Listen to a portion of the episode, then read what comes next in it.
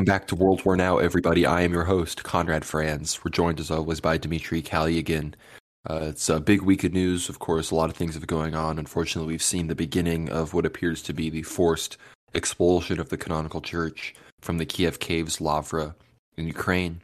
In America this week, we also saw the horrendous shooting of a Christian school by a radical transgender psychopath, which you know really kind of shows it's it's really just a stark understanding of the world we're in with this kind of insane acts of violence happening in the West or areas that supposedly aren't at war, and then we see areas that are at war descending into spiritual evil as well. So it's quite the testament to the world we live in today. On that somber note, uh, Dimitri, how are you? Doing well, Conrad. Uh, it's great to you know be here again on another week of World War Now, and of course we're already deep into 2023. Some pretty exciting news to speak about today. Um, obviously not as negative as we thought last week. We did report that you know there'd be some pretty negative developments, but things haven't turned out as bad as uh, I don't know as we'd first I suppose proposed. Uh, in which case, I suppose let's just get into it and break it down for you. Yeah, we are going to talk about not just what actually occurred in the monastery in the Lavra with the government, with Metropolitan Pavel having, as of this recording, been assigned to house arrest and given an ankle monitor. We're also going to review a big list of hierarchs, Orthodox bishops, patriarchates around the world that have strongly stood with the canonical church in Ukraine, repudiated the Ukrainian government, and have you know made it very clear that they not only want nothing to do with the what the schismatics are doing in their expulsion project, but they don't want anything to do with the Orthodox that are remaining silent and are supporting them. So, Dimitri, I'm going to pull that list up if you want to let everybody know what has actually occurred on the ground in the Lavra. Yeah, of course. So, publicly speaking, um, some Ukrainian officials have shown up to the Lavra um, at the beginning of this weekend, was a few days ago, at the end of March when the deadline did come up. And, uh, you know, this commission that showed up to the Lavra to essentially get some documents from the monks, it was stopped by the laity who actually stood there at the gates and prevented any of these uh, Ukrainian government officials from entering into the monastery. Now, uh, uh ostensibly, the, the, the mayorship of Kiev, as well as some of the you know, officials sent by the Ukrainian parliament, didn't frankly uh, end up pushing the monks out of the monastery just yet. And some of the public demonstrations, uh, at least by the monks, by the uh, students of the Kiev Theological Seminary, there, these are just young, usually young Orthodox Ukrainian men uh, between the age of 20 and 40, just showing up, some of them holding really, really large Ukrainian flags, kind of showing their allegiance to the Ukrainian state, as well as the Orthodox Church claiming that, look, we're not actually siding with Russia. We are citizens of Ukraine. We haven't betrayed our country. We, we're just here serving the faithful of this country and, you know, kind of studying Orthodoxy here. Please don't kick us out of the monastery. Don't kick us out of the seminary. So you had this these large public demonstrations throughout the end of March here.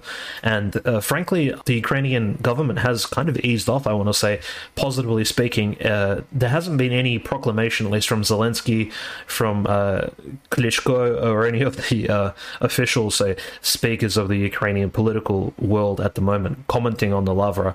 Although, of course, plenty of articles have circulated amongst Western media sources as well as domestic Ukrainian sources claiming that, look, uh, the monks in the Lavra are still pro Russian, they're still Russian separatist uh, minded. so, negative comments are still being forced upon these monks. You know, they're being painted in a negative light. But the local Kiev Orthodox folks have really brought it this uh, at the end of the March this year, and I think it's uh, these are the fruits that are being being shown to us. Uh, the only, I would say, main negative uh, of course, event that has taken place, besides the various provocateurs and Satanists and weird uh, Azov related people, folks with tattoos, folks with dark face masks showing up to the monastery, kind of there, not really causing a ruckus. No, there are no attacks in Kiev at the moment. It's all very peaceful, which is a super positive development and very, frankly, unexpected. I thought we would see like almost a a government pogrom, you know, upon the Orthodox Christians in Kiev. But so far, it's been very restrained. But yes, the main negative event that has taken place was the uh, Metropolitan of the Kiev Caves, the caretaker of the caves. His name was Metropolitan Pavel, which translates to Paul. So Metropolitan Pavel was the leader of the Ukrainians of the Kiev monastery, and he was uh, taken in by Ukrainian police officers just less than 24 hours ago, actually, as of the recording of this episode. So, second of first to second of April, and an ankle bracelet was placed around him, and he was detained, um, placed under house arrest. Now, not sure where his literal uh, house is. Probably uh, he's listed as being um, as, as a resident of the monastery. So, in fact, he'll most likely return to the monastery with the ankle bracelet, and he's being actively tracked by the, by the Ukrainian police as well as probably Ukrainian feds, Ukrainian federal agents, the SBU, as they're called. Um, so, besides that, nothing really has taken place. But of course, it is quite disturbing seeing uh, an Orthodox metropolitan, you know, lifting up his uh, his pant like that. You know, them sticking the bracelet onto him. It does bring back uh, these memories of, say, communist uh, communist persecution of the Orthodox Church. Very, very uh, unsavory, to say the least. Well, and as the it was still at the very end of the service before the blessing was given, Metropolitan Pavel was arrested, and the masked agents escorted him out of the church, and he had his acolytes accompany him. And he said that, you know, these men here come here to escort me away like angels. You know, pray for them and everything. I, I, I I've longed to suffer for Christ my whole life, so Metropolitan Pavel is displaying very saintly behavior. You know, he's he's not showing any fear in the face of this, which again, like, you know, people have been so kind of propagandized with media that people are like, oh, you know, in these situations, it's easy to make a thing out of it. But, you know, it, it can be scary in these situations. And to show fear and to show that would also then instill fear in, you know, thousands of believers and women and children who, you know, or have their men having been forcibly recruited into a war zone. So it's so important to display this this strength and this joy of in Christ even in the midst of this persecution. But we can also we also saw the the provocateurs outside the monastery were confronted by, by a massively bearded priest who ended up dousing some of them entirely in holy water, which I think was was pretty hilarious. I don't know if you have anything to say about that before I start reading some of these some of these quotes from World Orthodoxy. No, I think as the holy water was sprinkled upon the faces of the uh, provocateurs outside of the Kiev Cave monastery, um, you did see a lot of people like cringe or at least like lash back in fear. Or, you know, they kind of. Um, it's almost, I mean, it's just simply blessed water here at this point, but it really negatively affected some of them, and you could almost uh, feel, as as we know from the stories of the saints and from what Orthodox priests will tell you, demons do fear holy water, and when possessed people are affected by it, it does make them repel.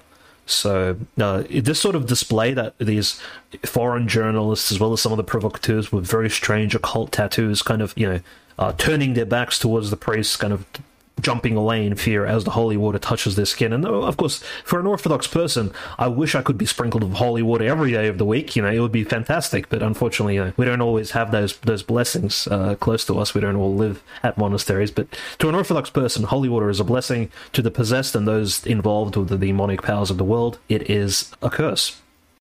You know, we'll have some of those videos linked below, but I'm gonna get into some of this to really drive home the point that the true Orthodox deposit, the episcopacy, you know, those guided by the Holy Spirit, those given the authority to bind and loose, are with the canonical church in Ukraine. This list was compiled, a lot of it by Patriarch Prime Caleb of Atlanta, so thank you to him for this. But the first one I want to read is from Patriarch John X of Antioch, my patriarch, who in my diocese we're still commemorating because we still haven't enthroned our new metropolitan and we haven't even enthroned our new bishop of our diocese so we're very we're in a very big state of turnover here but patriarch john wrote to metropolitan Onufry with great pain of heart we observe from afar the persecution that you and your holy church are enduring for the sake of christ while we are physically a long distance away from you, we are near to you in spirit, and we extend our hand to you at this dark hour. You and your flock are in our constant prayers as we implore the Lord for the quick cessation of this tragic war and the end of all threats to your holy church. Uh, this was, you know, so the entire Patriarchate of Antioch really,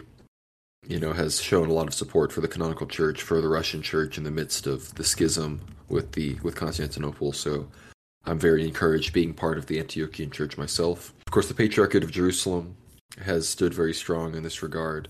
Uh, Archbishop Theodosius of Sebastia explicitly stated, We demand the end of the systematic persecution of the Ukrainian Orthodox Church, as subjected to by the rulers of Kiev. We consider the persecution of the Ukrainian Orthodox Church as persecution of the whole Church, where there are threats of evacuating bishops, fathers, and monks from the Lavra of the monastery in Kiev, which is the ancient historical administration associated with all of the Orthodox Church in Ukraine.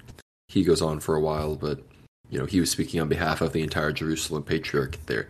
We have many other ROCOR and uh, Moscow Patriarchate bishops who've spoken out about this. Metropolitan Jonah Paffhausen, being a ROCOR bishop retired in America, one of the prominent examples. He says we would like to express our support, respect, and love for his Beatitude Metropolitan Onufri of Kiev and his Brotherhood of the Monastery of the Caves, which is at the cradle of the Orthodox faith in Kiev and Rus. The monks of our Brotherhood make before you a deep bow, and from the depths of our hearts we assure you of our prayers, our support, and concern in the difficult situation you must navigate at this time. Those who don't know, Metropolitan Jonah is the abbot of a monastery in Pennsylvania, who we know a lot of the people that Jim Jatras has been on our show. He attends Metropolitan Jonah's parish. There's many other words from Metropolitan Nicholas. Uh, the head of ROCOR has spoken out, of course, in favor of the monks of the Lavra. Uh, His Eminence Mark, the Metropolitan of Berlin in Germany, has stated it is with pain that we are compelled to report on new persecutions of the Ukrainian Orthodox Church. Suspected of a lack of loyalty to her state and people, she is subjected to brutal searches, her properties being confiscated, and new laws threaten to entirely ban her very existence, despite her centuries long history, her contribution to the spiritual development of the nation, and despite the millions of citizens who are her members. And what's interesting is the uh, what I really like the, this address of the Patriarchate of Georgia, you know, headed by, of course, His Holiness and Beatitude Catholicos Patriarch of all Georgia, Ilya. So Patriarch Ilya of Georgia did send a direct letter, not just to Metropolitan Onufri and the Ukrainian Church or to the United Nations, but directly to the Ecumenical Patriarch, asking him to at least mediate this current uh, you know state of affairs because he has met up with Zelensky, he's met up with the previous president of Ukraine, Poroshenko, so he knows actually from where the roots kind of stem. Uh, Patriarch Ilya recognizes that Patriarch Bartholomew of Constantinople is perhaps uh, one of the, I suppose, he's the nexus of, of this uh, particular issue in the church and this ecclesiastical disease. So he, in fact, addresses the, His Holiness Patriarch Bartholomew directly and he says, Look, he just says, uh, I greet you with fraternal love in Christ and address you regarding the following issue. First of all, we'd once again love to express our deep uh, heartache caused by the Russian Ukrainian war, which is taking the lives of soldiers who defend their homeland and thousands of innocent people. And he moves on to mention just that Metropolitan Onufri has done everything in his power to disassociate himself from the conflict, or at least taking a particular side in a conflict. And beyond praying, of course, for the Ukrainian people as a sort of national uh, citizenry, Metropolitan Onufri hasn't, frankly, stated anything pro-Russian over the conflict, and I can attest to that. Metropolitan Onufri has gone, and this is speaking from myself, uh, Dmitry Kolyagin here. I, I can attest that Metropolitan Onufri has taken a very pro-Ukrainian stance over the entirety of the conflict, even maybe more than I would have liked myself. And some of the metropolitans and bishops of Russia, they're also perplexed at the just how pro-Ukrainian Metropolitan Onufri has been, to the point where he has, in fact, even supported the uh, you know he's he's asked President Putin directly in 2022 for the release of the Azov neo-Nazi pagans from Azovstal during the siege of Mariupol. So you know there were these pro-Ukrainian addresses from him, but in fact notice how none of this has softened the blow of the uh,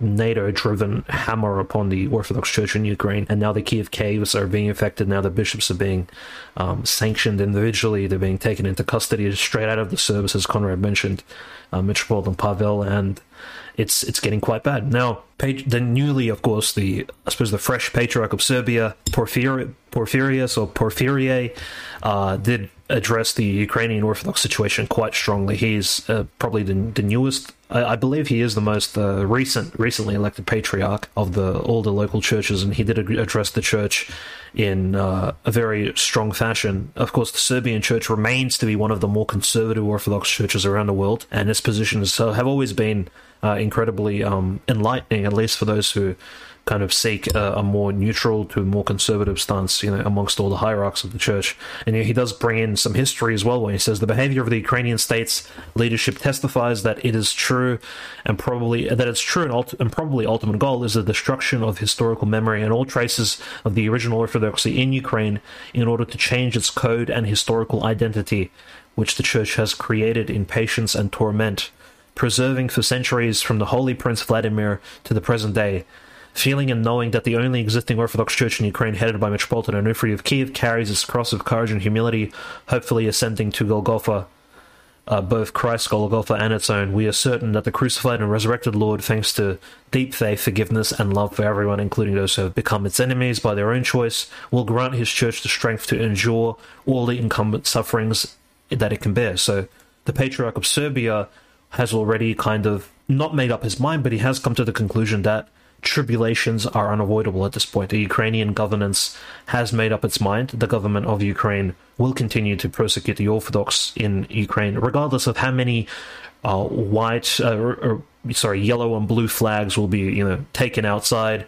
Uh, no matter who shows allegiance to the Ukrainian state, the state's goals are different, and they're not seeking to, um, you know, assist the Orthodox Christians in any capacity. It's it's persecution, and it's being turned on full force. And I do like the Patriarch of Serbia's um, comparison of Metropolitan Onufri and the various Orthodox Christians to Christ Himself ascending, uh, you know, uh, Calvary and Golgotha, the mount on, upon which he was crucified, because this is a very apt comparison and it's very Christian of him. Because uh, the tribulations awaiting the Orthodox Church in Ukraine are quite harsh, regardless of the easements which have been given this coming week this past week. So, so there are some pretty good uh, statements here in Patriarch Prime's article, and I think generally we will have a link to it for everybody to have a read of all the citations, citations and excerpts for for themselves. I think it's worth doing to kind of see the union of the church around Metropolitan Onufri and the the correct Orthodox path for this particular issue.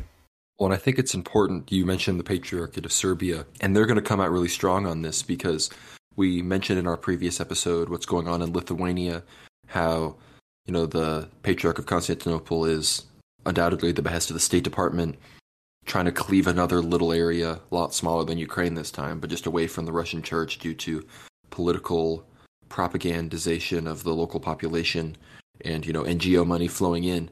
But Serbia is you know they've been an attempted victim of that with Montenegro. There's a schismatic group there that the EP has hinted at they may try to do what they did in Ukraine and perhaps grant them a tomos of autocephaly, as well as the Macedonian issue, which thankfully has in and of itself proven the ecumenical patriarchate wrong in its ecclesiology and that they've accepted their tomos of autocephaly from Serbia and not the ecumenical patriarchate which you know is really not making Constantinople happy.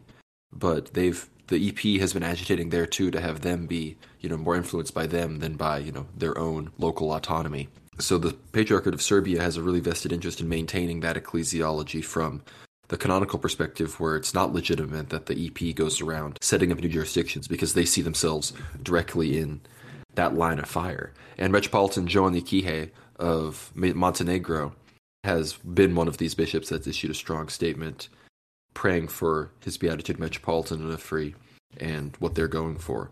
We of course also see the Patriarchate of Bulgaria having issued statements, which is one of the autonomous churches. Uh, we see multiple Greek and Cypriot bishops. Uh, Metropolitan Seraphim of Kythera, a Greek bishop, has strongly stated that the Greek synod needs to explicitly condemn the persecution and stand with the UOC which is interesting considering that technically the Greek Church recognizes the OCU as the canonical church in Ukraine. And of course, we have Metropolitan Neophytos, as usual, making fantastic statements saying, There are 140 relics in the Lavra, many relics in the catacombs, where everything began a thousand years ago, where Slavic Orthodoxy begins, with St. Theodosius and Anthony. And now this Satanist Zelensky comes there, and what does he say? Let 200 monks of the Lavra leave, and the Ministry of Culture will take care of this place. We will make this place a tourist place so that tourists fill everything there which you know is very similar to things that we've talked about on this show. And you know, a lot of bishops have come out, but Metropolitan Neophytos, he's been talking about this since day one, among other things. So it's always important, I think, to listen to what to what he has to say.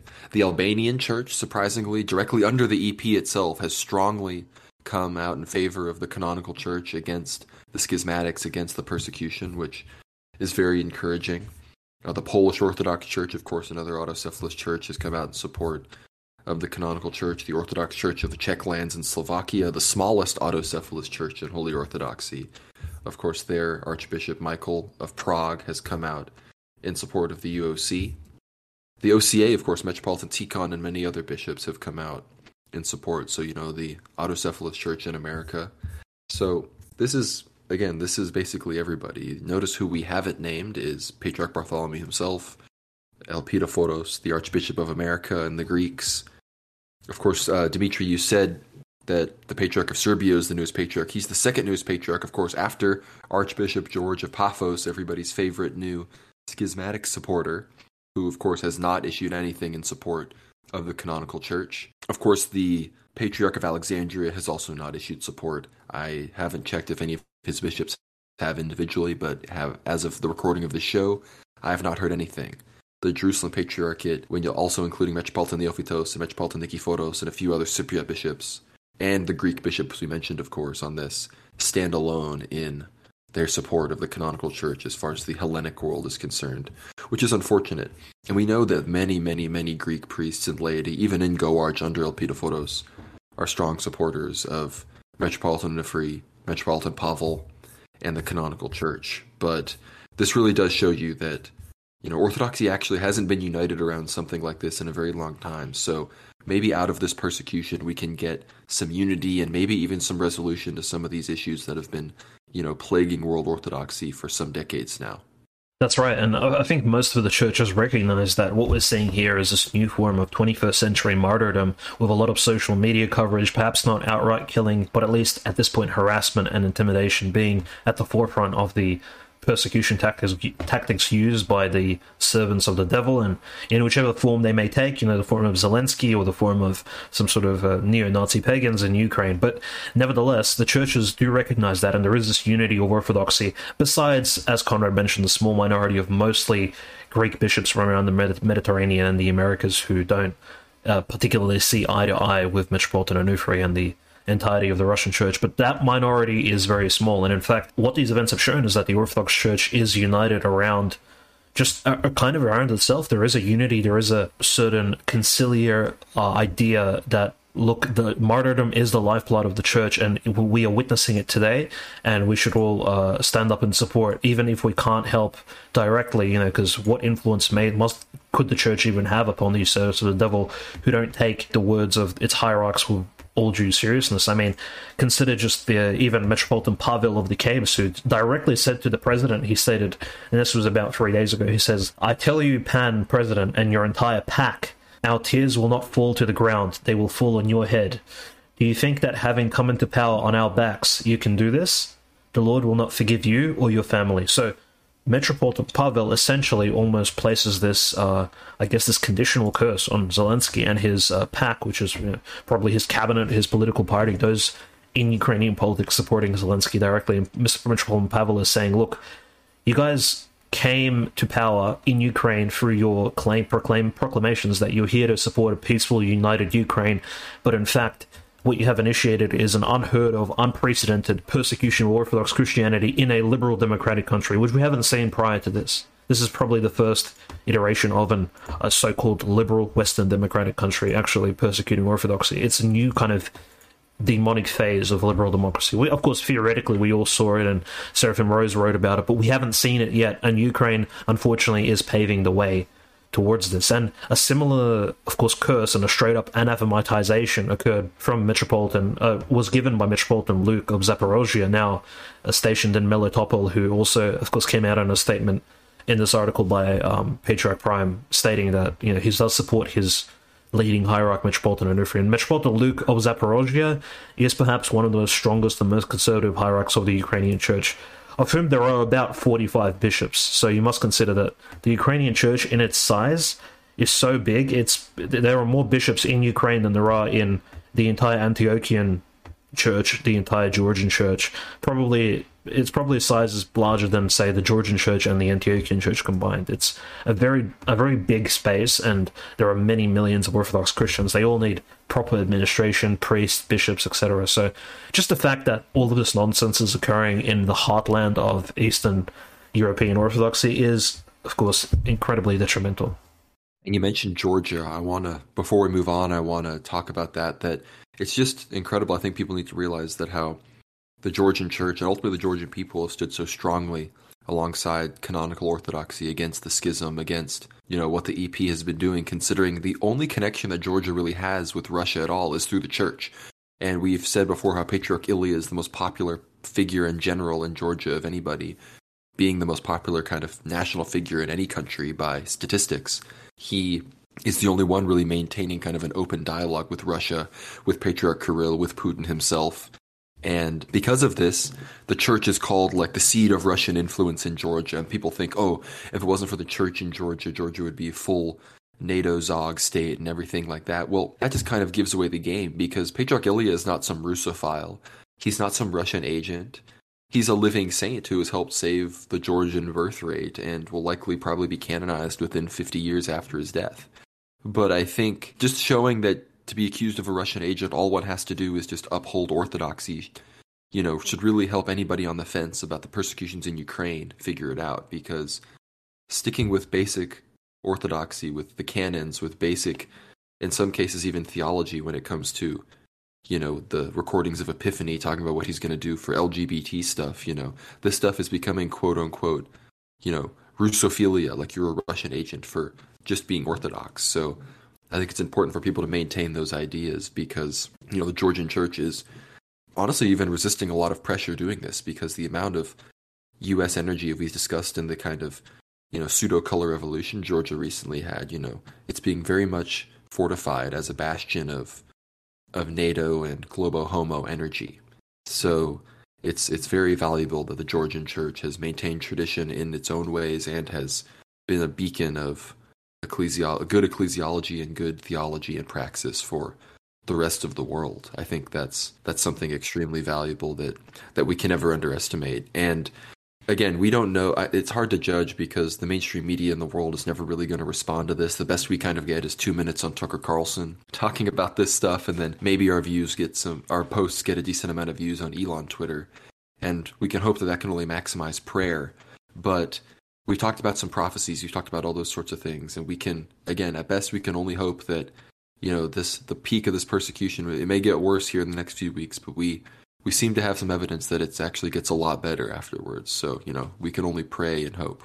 Yeah, that's right. And of course, just based on the uh, based on Patriarch Ilya and of Metropolitan Onufry, notice how they're both in in the same fashion being accused of being Russian agents, even though they're in separate countries. That is the throw around that gets you know tossed by pro Western, pro NATO sources that hey, if you if you're siding with Russia, or if you're neutral kind of on the Russian question, you are accused of being a Russian agent, and all your statements, all your deeds afterwards, are somewhat tainted. I, I do quickly just want to mention a, a prophecy which we spoke about in the earlier weeks of World War Now uh, last year, but just the prophecy of Elder Zosima of Donetsk, who was one of the local Ukrainian saints, actually passing away in 2002, so over 21 years ago at this point, before the Iraq War, after after 9-11 so this is kind of the timeline here. And he, he was born in 1944 so he lived quite a long life. But a lot of his clairvoyant prophecies were going around the internet most of them relating to his homeland so donetsk donbass and ukraine as a whole. And he speaks a lot in his prophecies about the union of the russian and ukrainian church how the russian belarusian russian and generally russian people need to be united around orthodoxy. And there should not be any separatism. Uh, of course no war or conflict. And he does say that tribulations will come if people of the Ukrainian land uh, continue to be sinful. And he said this 20 years ago. And now, of course, the fruits are um, coming to, you know, are ripening at this point. So, but the prophecy goes as as follows. I'm paraphrasing here: uh, the Kiev Pechersk Lavra will fall. All the grace of the Kiev Pechersk Lavra will go to Optina Desert, which is Optina Pustin in Russian. It's a great monastery in Russia, probably one of the largest largest monasteries there in Russia at the moment and he says, I will not live to see this, but you will see it. He was talking to one of his uh, attendees, most likely a nun who were his caretakers at the time towards his death. So this was prophecy was given in the 90s, and frankly, uh, 20 years later, now we see for the first time the Kiev Pechersk Lavra is being openly attacked and provocatively so put uh, to flame and essentially criticized in mass media in Ukraine, and we have authorities showing up to the doorstep. Perhaps this prophecy will come to pass. I'm not sure, but just wanted to kind of pass this on to you, uh, my listeners and supporters of, of the channel, that you know what we say here and our some of our, some of our concerns are justified in that Orthodox saints have spoken about these Ukrainian issues decades before they have taken place. So um, let's pray that God kind of uh, doesn't you know doesn't judge us too harshly and doesn't judge the Ukrainian people too harshly. And uh, does not allow for these great tribulations to come to pass at least from based on what the words of the saints have told us. So it's a, it's a little bit scary but we do you know these prophecies are given to us for us to be aware of what could happen in the worst case scenarios I suppose at least for our long term betterment. So let us be aware. And you mentioned Optina Pustin. We have, if you will listen to episode three of Aether Hour, we talk about the new martyrs of Optina who were killed by a Satanist in the early 90s. It's a great episode. We recommend everybody go check that out. We'll have it linked below. But yeah, no, we, we can only know exactly what that is going to entail, but it seems that we're moving to the next stage of some of these prophecies being the actual quote unquote falling of some of these holy sites, you know, some of the grace leaving Ukraine, some of the real persecutions happening, perhaps certain levels of repentance not occurring. And it's um it's something that's very very tragic to see, but again, if you look at all the videos, Metropolitan Pavel, you know, he has a big smile on his face. So for those involved personally in this, you know, this can only serve ultimately as a as a cross to bear to receive greater rewards in heaven. So we're all praying for that.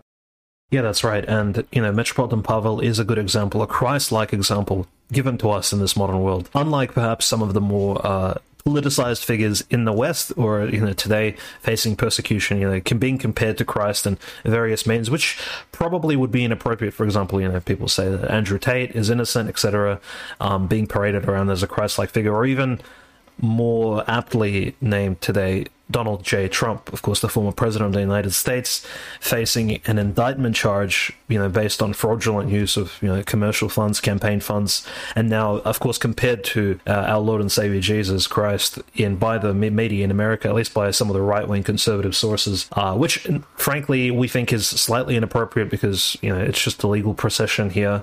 It's not really, um, it's neither here nor there. Like he is not going to face prison time or anything. So compared to some of the persecutions going on, I think what Trump Trump is facing will have a great spillover into Ukraine. Let's not forget Trump. The schism did occur under his presidency, so Trump's impact on geopolitics, on international relations, on the world of orthodoxy is quite is quite great. A lot happened during his previous presidency, and this could impact, I suppose, his future re-election.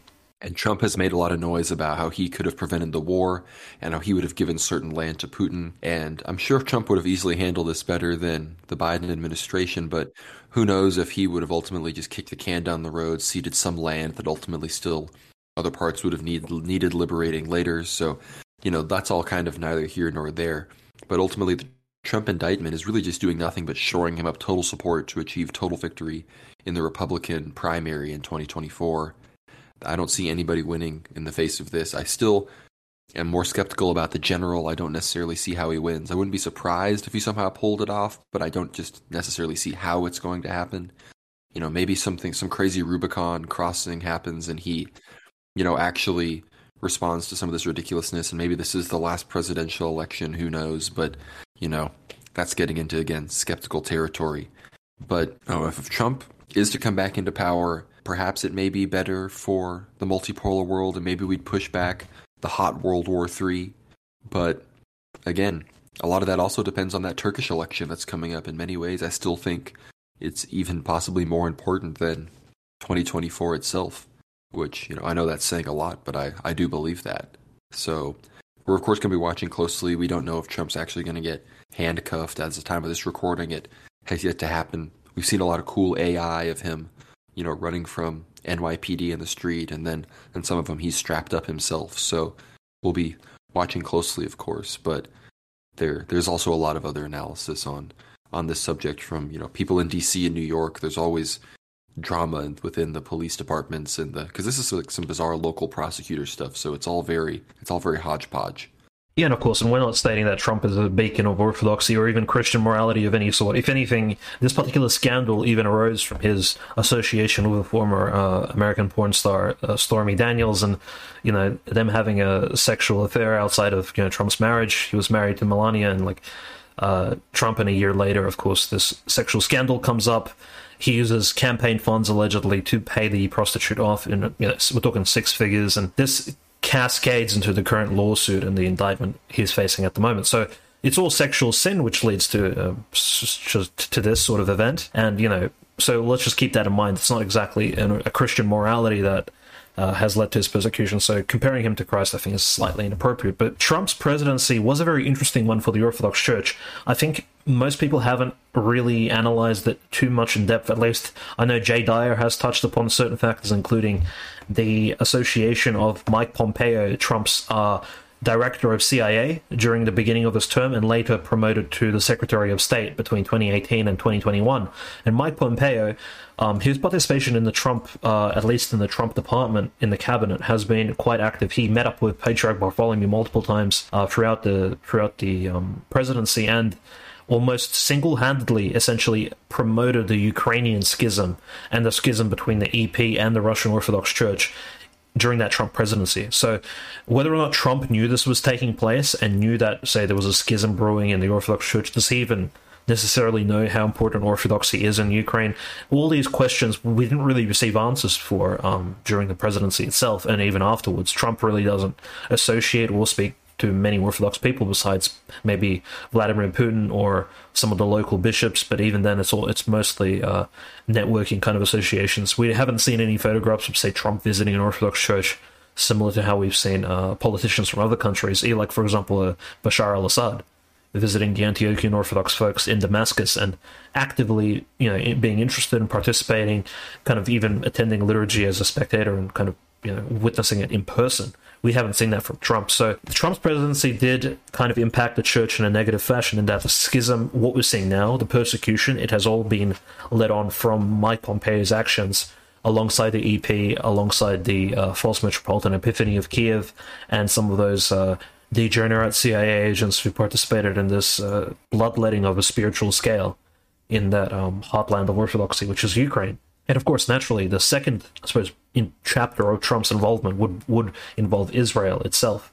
So recognition of the Golan Heights, recognition of Jerusalem as the capital of Israel, at least the diplomatic capital where the U.S. embassy was moved. All of these things, of course, bring across a certain uh, an an air of of eschatology, a sort of ending of the world, uh, an Armageddon being planned up in the Golan Heights, where you know the field of Megiddo is located in northern Israel. Very end of the world type imagery is given to us, and Trump's involvement with the Israeli lobby through his son-in-law Jared Kushner, who married son's daughter, uh, Trump's daughter, is is very heavy. So yeah, and frankly, even today, like what what we're seeing from the Golan Heights is it's the bridgehead from which Israel is bombing Orthodox mostly Orthodox and mostly Muslim uh, Damascus of Bashar al Assad's Syria. So Trump's involvement, not necessarily pro Orthodox, even though, of course, let's give him kudos and give him praise to where it belongs. He did usher in the banning of abortions across the US, or at least the federal sort of, you know, he did shut down Roe v. Wade through his Supreme Court appointees, which is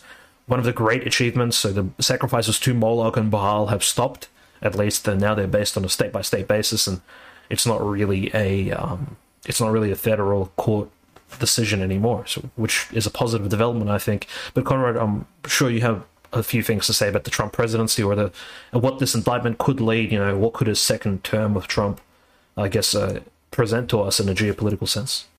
Well, I think you mentioned Israel and everything, and of course, what he did in Israel could also, from a church perspective, be viewed as perhaps emboldening some of these people, these settlers, these Zionists that have committed violence against the Orthodox Church then there and in these regions in the Golan Heights and in Gaza in the West Bank.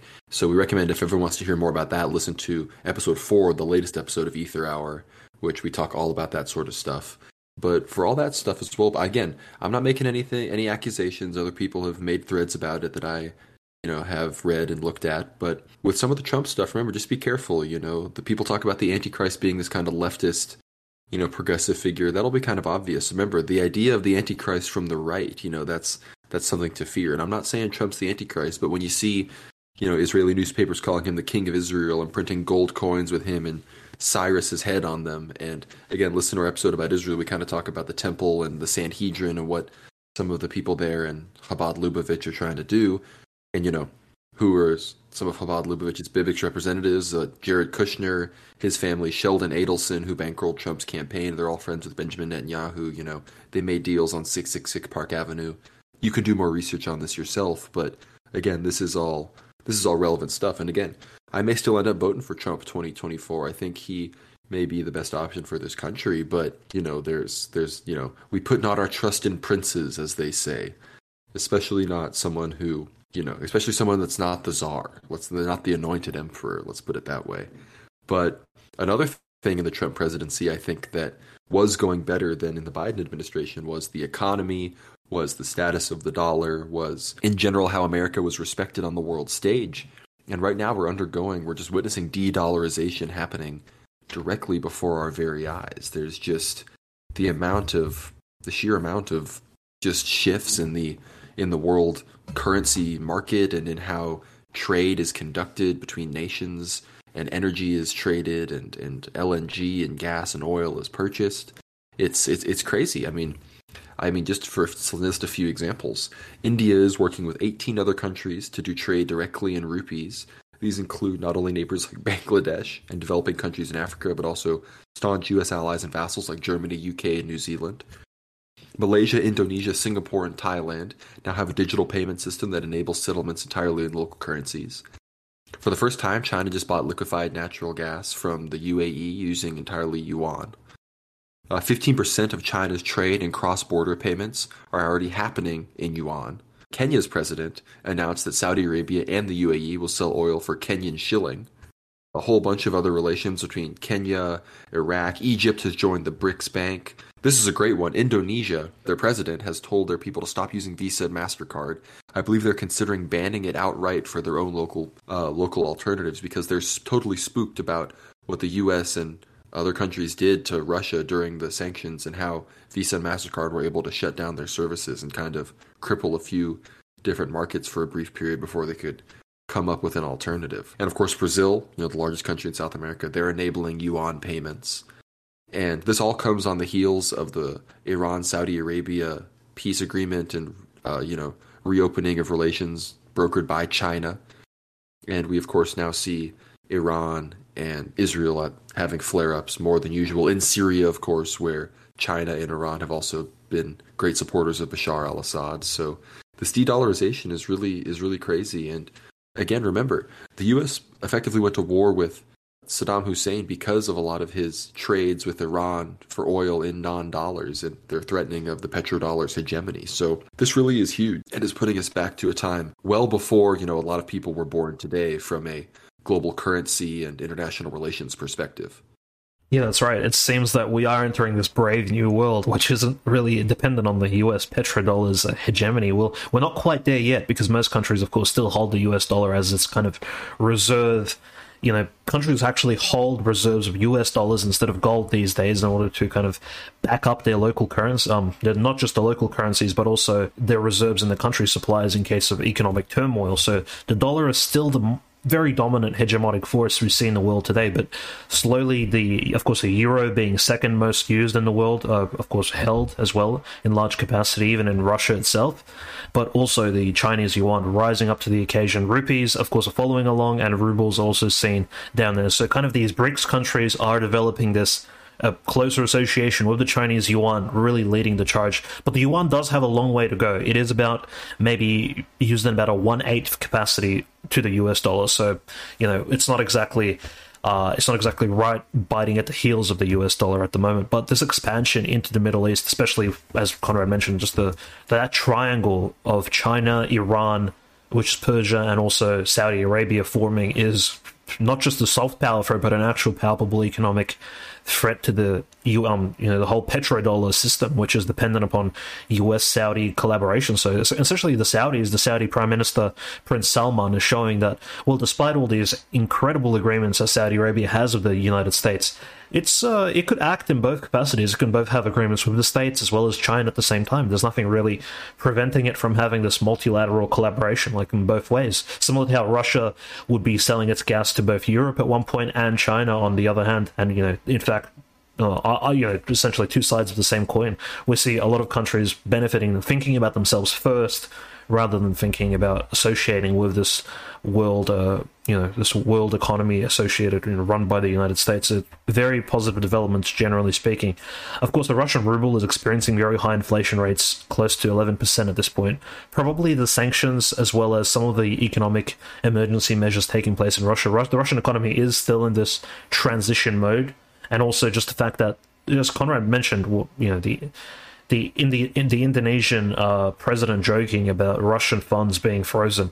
But just to kind of understand the scope, Putin did mention in his recent speech the number of funds the West has frozen from Russia is, would would amount to over 200 billion US dollars. So, if you can put that into perspective here, the US over these last I don't know, 14, 15 months has donated to Ukraine or donated in, in military as well as humanitarian aid close to $150 billion, as well as other countries. All, all in all combined would amount to somewhere close to 300 billion. And the funds frozen from Russia, at least by U.S. trade funds, U.S. banks, uh, also amounts to that exact number. So Russia, in fact, it's almost as if Russia is paying for the destruction of its interests in Ukraine through its own currency, all these funds that are frozen. So it's a it's a real threat, at least to the world, being associated with uh, funds such as the IMF, taking these international European American loans.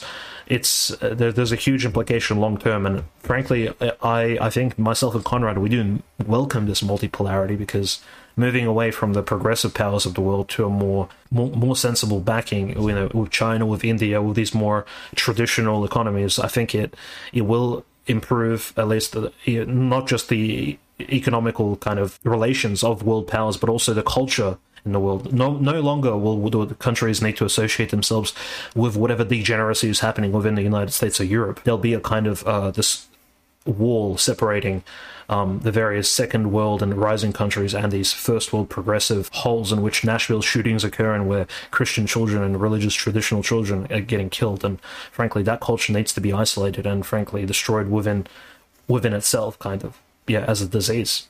And I think with the proper management internally and the proper direction and the proper, you know, strong man coming and making things right, this de-dollarization could very much serve to benefit the people of America to bring about a more America first economy, to bring about an American sphere of influence that's more realistic and more close to our borders and not far flung and um, happening to always coincide with destroying Orthodox civilization, whether it be in Serbia or the Middle East or Russia or Belarus or Georgia or wherever it is that we feel intent on pushing butt sex.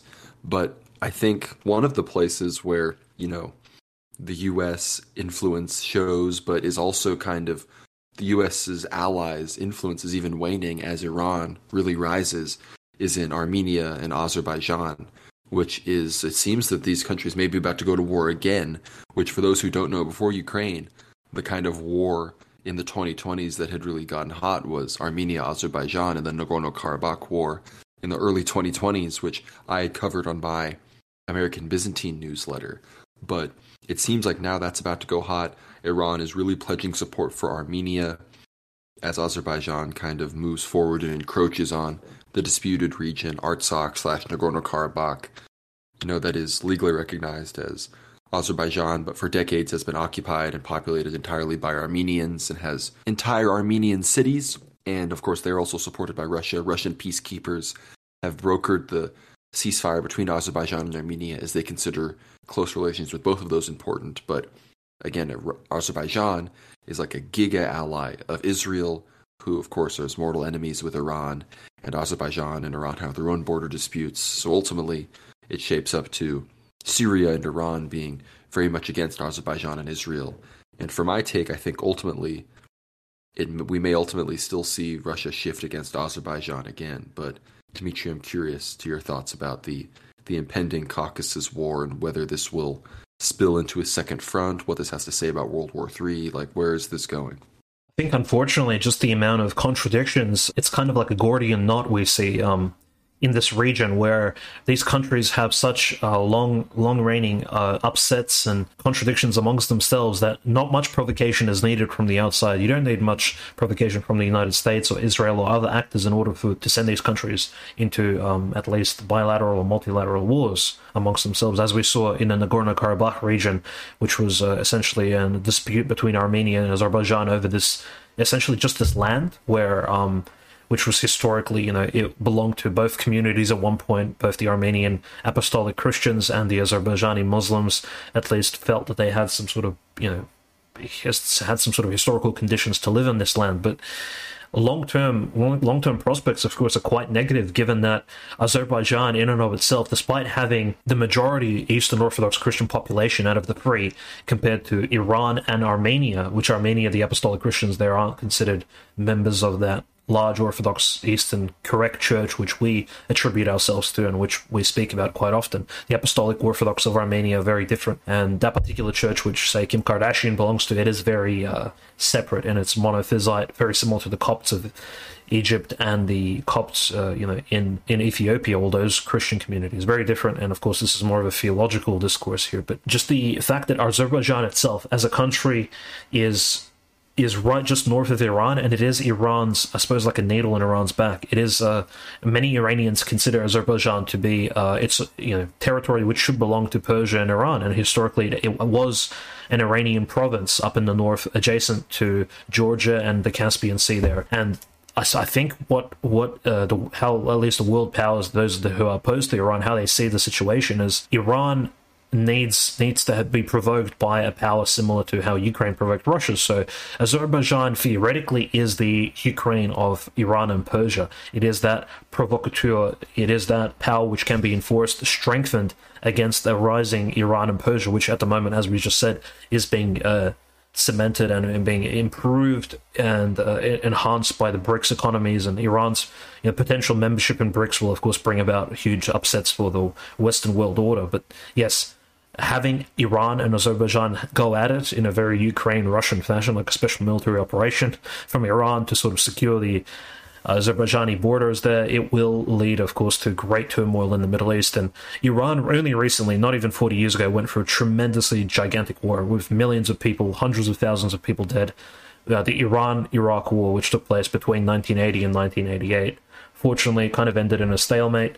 Of course, Iraq later destroyed by the United States in 2003 really didn't really have a chance to reconcile, and now Iraq, of course, is a wasteland, of course, controlled by ISIS and other negative factors and you know, a US controlled puppet government there adjacent to Kuwait. But nevertheless, the Armenia, Azerbaijan, and Iran triangle, there is a there is a way to assess this geopolitically, but we also, I think, Conrad, do need to speak about, I guess, the orthodoxy here. Like, how does the Orthodox Church play into this particular equation?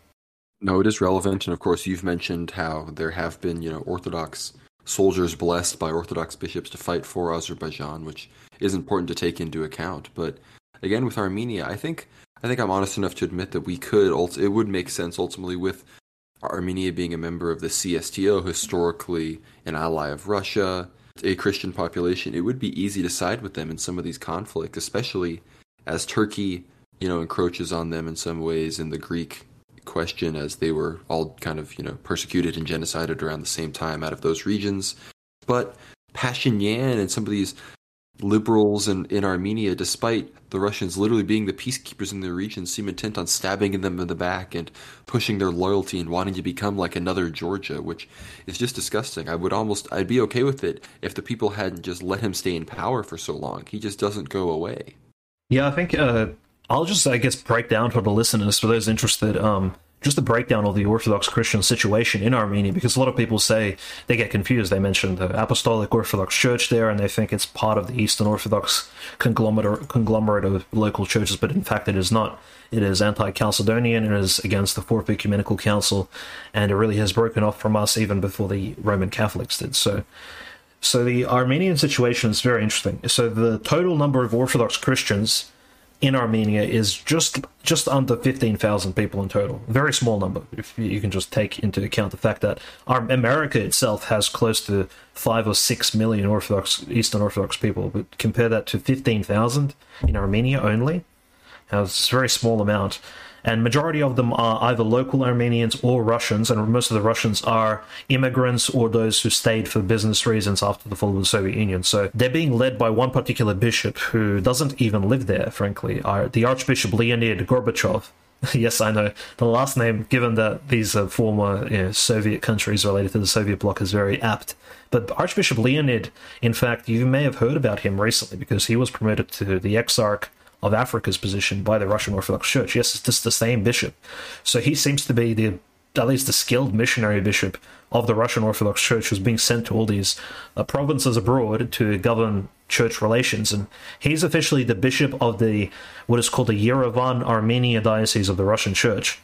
Uh, altogether, there, altogether, there are eight local parishes in Armenia belonging to the Russian Church and five priests who serve there. So, in fact, a very small diocese in and of itself.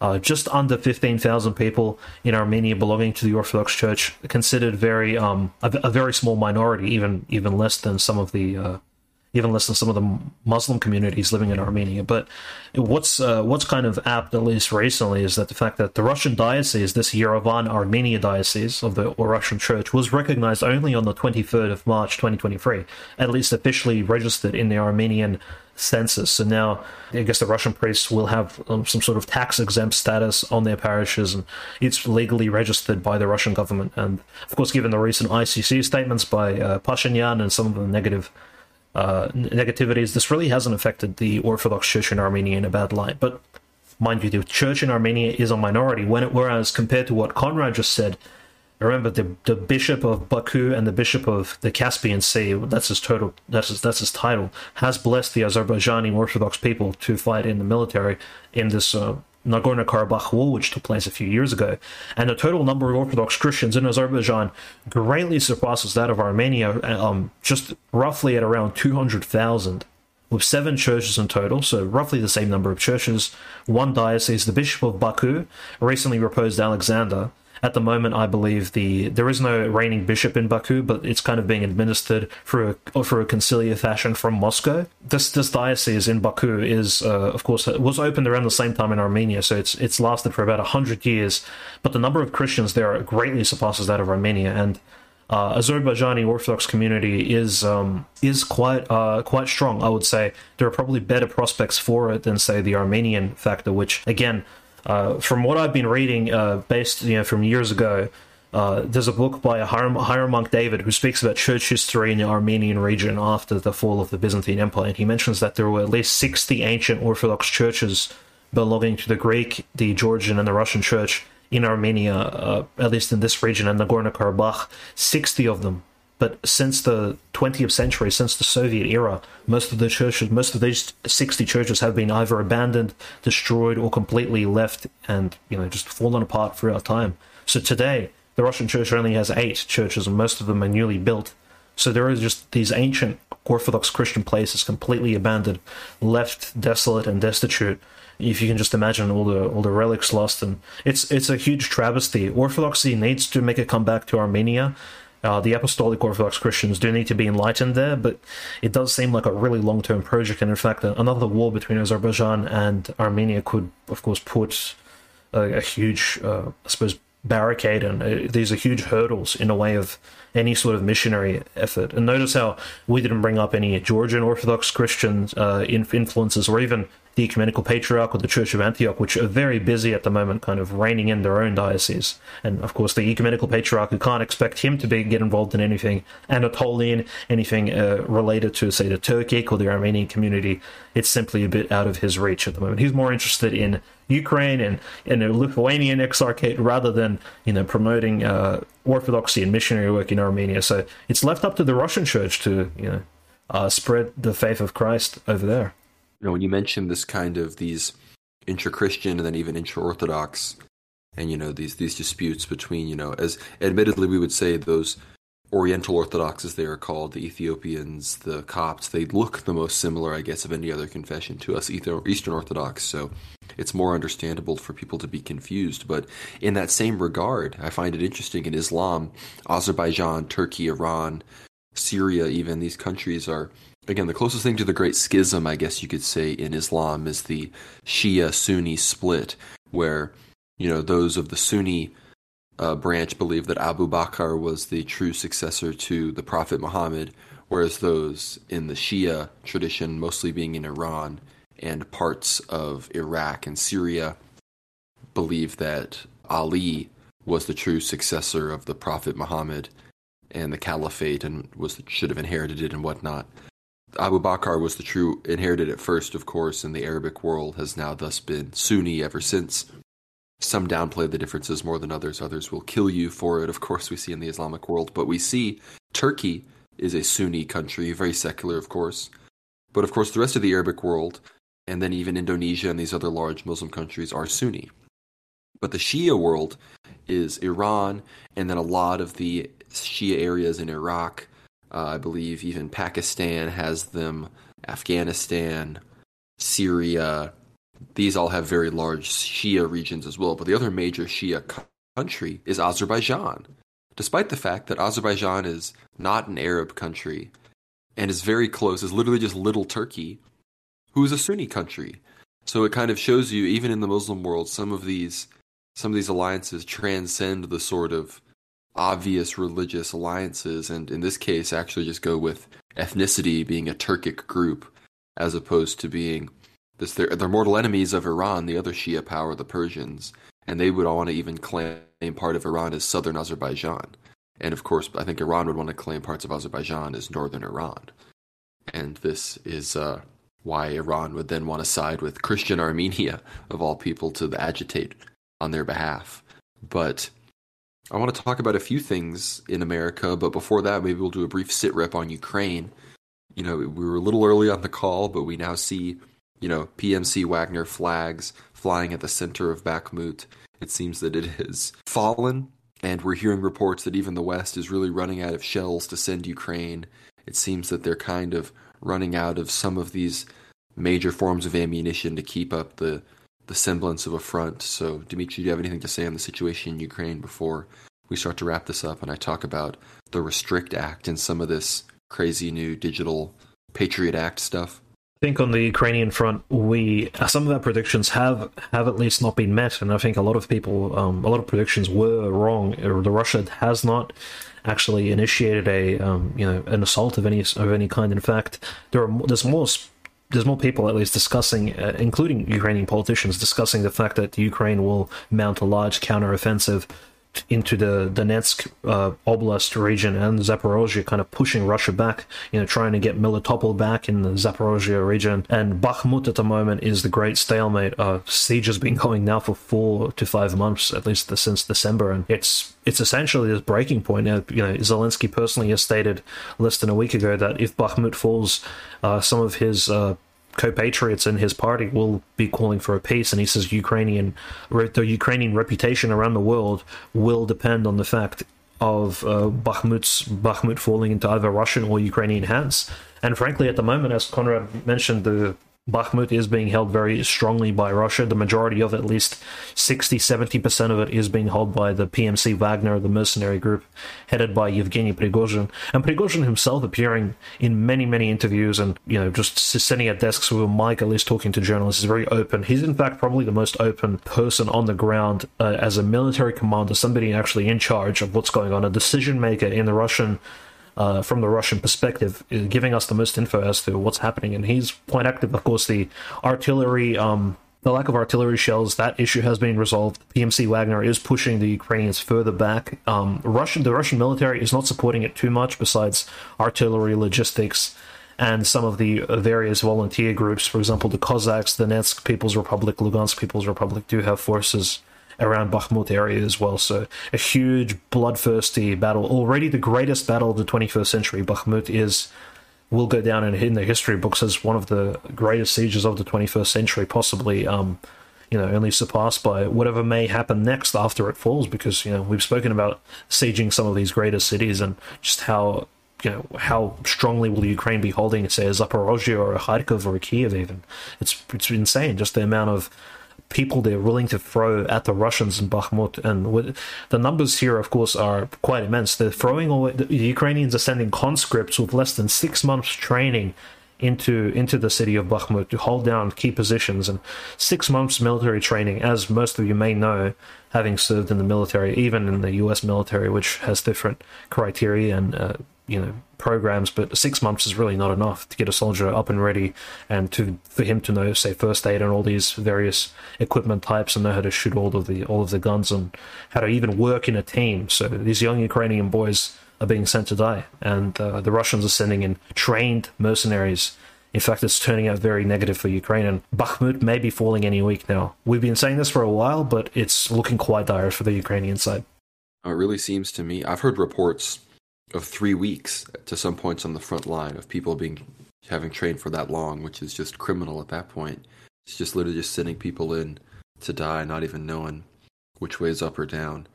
But yeah, Bakhmut again. We could hope that once it does fall here, hopefully in the next few weeks, that it can really initiate some change, maybe some even something up to the form of regime change in Kiev, so that we can really see this thing start to start to move forward in a positive direction for the Russian-speaking population of Ukraine, for the Ukrainian Orthodox Church, for the revived Anshin regime, for the world, for peace, for Christianity, for everything. So I think that we can all we can all hope for that. But again, we're very much prepared for for this to not only rage on within Ukraine to to the to the end of its borders, but also ultimately to rage into a hot World War III where everybody's forced to pick a side. But when it comes to the U, that that'll of course involve China and the U.S. And when it comes to all of that, we've seen so much bellicose rhetoric about China.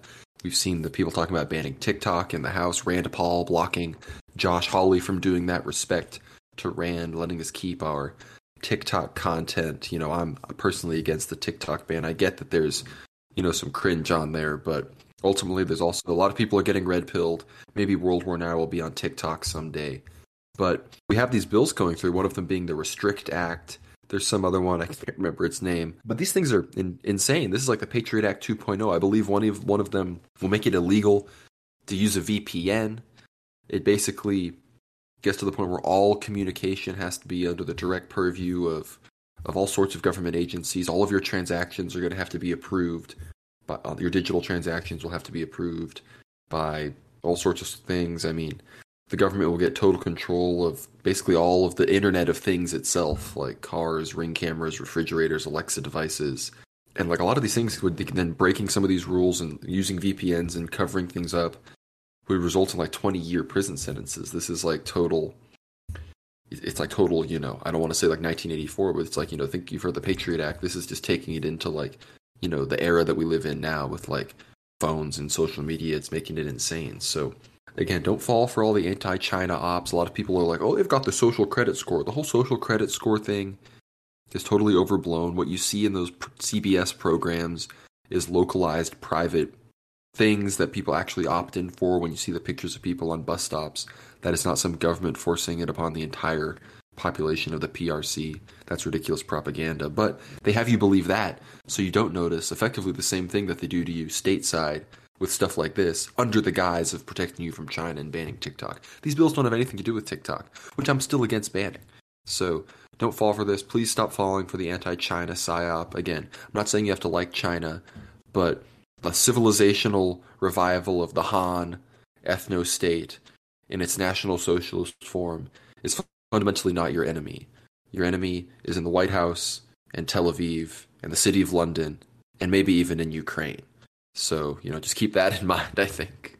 And the crackdown, of course, continues against China also in the cryptocurrency space. If we're speaking about economics here, so the US regulators sue crypto exchange Binance, which is perhaps the best, the, the either the best or the second best, the most used cryptocur- cryptocurrency exchange in the world, and it's you know its boss is Chinese, Changpeng Zhao, and the U.S. personally sues him at least for you know trading inappropriately. Of course, all that'll come of this will be a fine, but it does send fears down the spine of a lot of people involved in uh, you know in the cryptocurrency sphere, as in, in, you know kind of in being involved in that that the U.S. is cracking down on the, the free transfer of currencies around the world. You know, just the fact that Bitcoin and all these other currency tokens are used without any sort of government control, and there is this. Uh, it is a wild west out there, really, and and the U.S. government is cracking down. Of course, the person leading the charge alongside the SEC, the uh, Securities and Exchange Commission, is Senator Elizabeth Warren, the former um, runner-up for the uh, U.S. election, which lost the you know Pocahontas, as Trump once called her. So uh, Elizabeth Warren, of course, leads a group of senators who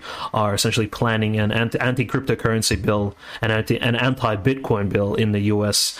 Um, in in in the U.S. political system. This hasn't really eventuated, but the rhetoric has been extremely negative. And how this, of course, affects world economics is well, as the world moves away from the petrodollar, there will be a need for a certain internal control. And so, when the U.S. does move its currency away from the fiat which of course is faulty and essentially make believe two or more blockchain sustained coin and currency really changes, and we're talking about 10, 20 years down the line, there will be this need for uh, more control over, say, some of these online tokens such as Bitcoin, Ethereum, etc. And also XRP Ripple, which is currently still being sued by the SEC and that particular lawsuit hasn't really um, come to pass yet. So there are some big changes, and the U.S. government, essentially in its Democrat sort of left wing form, is cracking down on online currencies very steadily. So, and again, they're kind of pairing it up with anti-Chinese rhetoric, saying the Chinese are using Bitcoin and TikTok and all these platforms and online agencies to negatively impact U.S. society. When in fact, what is in fact negatively impacting U.S. society is some of the destructive cultural traits, like what we see in Nashville, uh, Tennessee, unfortunately, and God help all those families and uh, rest in peace to all those killed. But those cultural influences are, in fact, a lot worse than anything happening in the cryptocurrency sphere or uh, the Chinese weather balloons or even you know, TikTok. As much as TikTok does, as Conrad said, contribute to degeneracy, you know, all these social media platforms do, and so they all should be taken with a grain of salt and critically assessed, at least by some proper conservative regime. Well, America really is entering its hell world phase. I mean, along all of this, we also saw the, I believe, the conviction of Ricky Vaughn, who, if those don't know, Douglas Mackey, going by Ricky Vaughn. I used to follow him back in the good old days of Twitter before all the good posters got banned. But Ricky Vaughn single handedly influenced the Trump election. He was voted, I think, one of the 100 most influential accounts and just online presences in the in the 2016 election by Time Magazine. It's like more influential than like multiple like notable left wing websites. And so because of that, he was targeted, he was doxxed, and he ultimately is getting sentenced to what could be up to like a decade in prison for just posting a meme on Twitter telling people to text a certain number to vote for Hillary Clinton.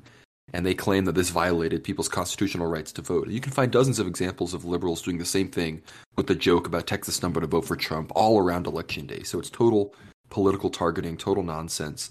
Ricky Vaughn was a great account, and they realized that he had an influence and he was based he wasn't afraid to you know do some naming. So I think he uh, he's was then targeted by the regime, and now he's being made an example of. And sure, we have seen the release of Jacob Chansley, the Q shaman. Baked Alaska has finally been released from federal prison, so that's good and whatnot. But still, many J6ers still rotting away, and examples even like Jonathan Pentland, a bit of a different example, but the U.S. is not kind to good, hardworking American men, and instead you know, seek to. We're seeing with this trans stuff, they're allowed to occupy the state capitals of Kentucky, the state capitals of Tennessee. They're treating the shooter as a victim. They're demanding that the news and law enforcement, quote unquote, not misgender, you know, the victim, this this woman who thought she was a man, I guess, who knows. But it really just shows the audacity. The White House, of course, we saw whatever her name is, Karine Jean Pierre, the black White House lackey. She was talking about how we need to be with the transgender community because they're under attack right now. The White House and every corporation talk about Trans Day of Visibility. It's just total hell world poo poo pee pee. Like I don't even know what fucking country I live in. Sorry for the language, but like it's it's honestly gotten ridiculous. So, I mean, I, at this point, I can just pray that you know it, it, it wakes so many people up to, to to the realities of the ethereal warfare of this world that they that they look for look for truth and eternity and maybe can find holy orthodoxy because America is is is looming toward perdition faster than I thought possible. I'll just I'll just say that much. And of course, this uh, this great sort of fall is accompanied by lots of people who do kind of call out the degeneracy, at least publicly and on the internet, and they come from different perspectives and very various backgrounds. Like you see Sovereign Brah on Twitter, Chase, who's course, inquiring into orthodoxy, and God bless him for those efforts. And uh, Elijah Schaffer, Nicholas Fuentes, even uh, other interesting characters like Andrew Tate, recently released, Alex Jones. All these people face various levels of censorship only because they address the current degeneracy from various angles. They're not even related to each other. They don't even have the same political views, and most of them don't even relate to Orthodox Christianity in any way. In any way, Elijah Schaffer, of course, uh, commend- commending him for his inquiry efforts as well. But most of these folks uh, are, of course, the targets of you know the New World Order's social media system, and they are being shut down. Of course, persecuted in their own way, prosecuted in some capacities, like Alex Jones, you know, owing billions of dollars, having to declare bankruptcy essentially. Infowars website having you know having to shut down, and you know there are we do have our own warriors in this fight, like Jay Dyer, of course, heavily censored, demonetized on YouTube. Uh, you know, has to move to Rumble, has to also uh, move kind of some of his content off off YouTube and off these mainstream media sites. So it's not like Orthodox Christians aren't affected by this. And yes, we are. Sometimes our clergymen are not even the ones with the largest accounts here. It's like we, the laity, in fact, who do speak to some of these people online, like we're the ones who actually take the brunt. And in fact, I think we prefer to do that too. Like myself and Conrad, you know, having the voices, having the at least the the audience having the support as well on Twitter and other platforms, speaking out for the clergy in terms of you know protecting the Orthodox position and the Orthodox conservative stance in this mainstream media world. We'd rather take the hits rather than the clergy get banned and persecuted and prosecuted any day of the week. I think so. It is uh, it is kind of like our little sacrifice, I suppose, uh, especially during the time of Great Lent like this. Dimitri, we're all happy for you to take like the vast majority of the NAFO Twitter cringe. So we can just go in your replies and just block everybody, which is always quite the service. But when it comes to Ukraine, again, very recently, Mark Milley himself, you know, the white rage aficionado, the big chubster, said that Ukraine victory is not likely this year. I'm not saying it can't be done. I'm just saying it's a very difficult task, which is a lot of a different tune than what we were hearing in the first, you know, six, seven months of this of this war. But no, we have to make sure that we're praying for the church in Ukraine. Again, as of the recording this, we've just seen Metropolitan Pavel sentenced to two months of house arrest and ankle braceleted and everything. I don't know if they're going to find another place for him off site to be his quote unquote house. They might do that and then have that residence to enforce him to not come back to the monastery. I wouldn't be surprised if they pulled some devious nonsense like that. But please keep them all in your prayers. Pray for the whole unity of all the church and prayed that the Greek church, the Patriarch Bartholomew, Metropolitan Elpidophoros, the Patriarchate of Alexandria, Archbishop George of Paphos, that they would all realize the error of their ways and come to support the canonical church. I'll do the plugs and everything and let everybody go. If there's nothing else you have to say, Dimitri, I'll let you say what you must. Yeah, I think everybody just uh, taken these last two weeks of Great Lent and obviously the great last week coming up. So Easter will be upon us on the 16th of April this year. So stay tuned. Um, we will probably have an episode releasing around Easter time. We'll have a look just how schedule allows. But uh, do enjoy the last two weeks of Great Lent. Uh, Self reflection, of course, uh, as well as uh, strong fasting and prayer is is a great journeyman and alongside your life. And you know you should be you should be praying very heavily, not just for the church in Ukraine, but also for yourselves, for your families, for those close to around you and adjacent, those who have a direct impact upon your life. So definitely, um, you know, get the most out of these two last weeks of Lent because the world may be a different place by the time Great Lent is upon us next year in 2024. So I guess uh, those positive comments will kind of set us off for this week. With all of that, be sure to subscribe to us on Substack, worldwarnow.substack.com. We just released episode four of Aether Hour, a premium show. So if you are so inclined to support us financially, you'll get access to all of those shows uncensored. We go off. This latest one, we cover Israel, Palestine, the Holy Land, some controversial stuff, so be sure to check that out. There is a seven day free trial, so don't hesitate to just check out the content. There's going to be more coming every week. Dimitri's got articles coming up on deck. They're going to be big. I've got some things in the works.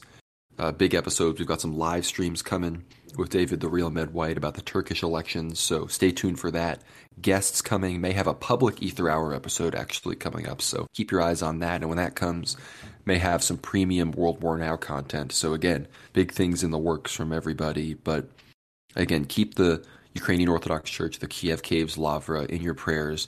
We ask that God would turn, you know, this persecution into into fruit, into growth of the church, you know, so that words of people like St. Paisios, St. Joseph Hesychast, Elder Ephraim, things that like America may be Orthodox may come true based on, you know, the butterfly effect from such from such things happening. But Again, follow us on Twitter, World War Now underscore. Follow us on Telegram, World War Now Tele, T E L E.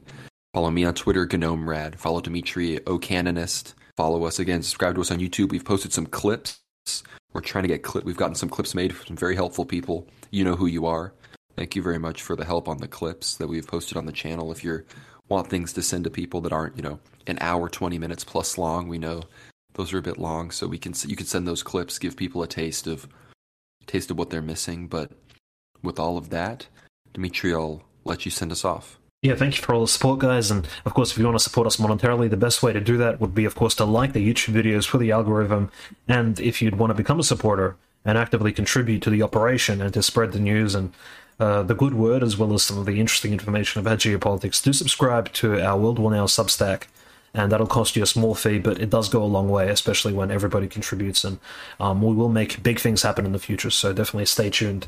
Thank you for the support, guys. God bless.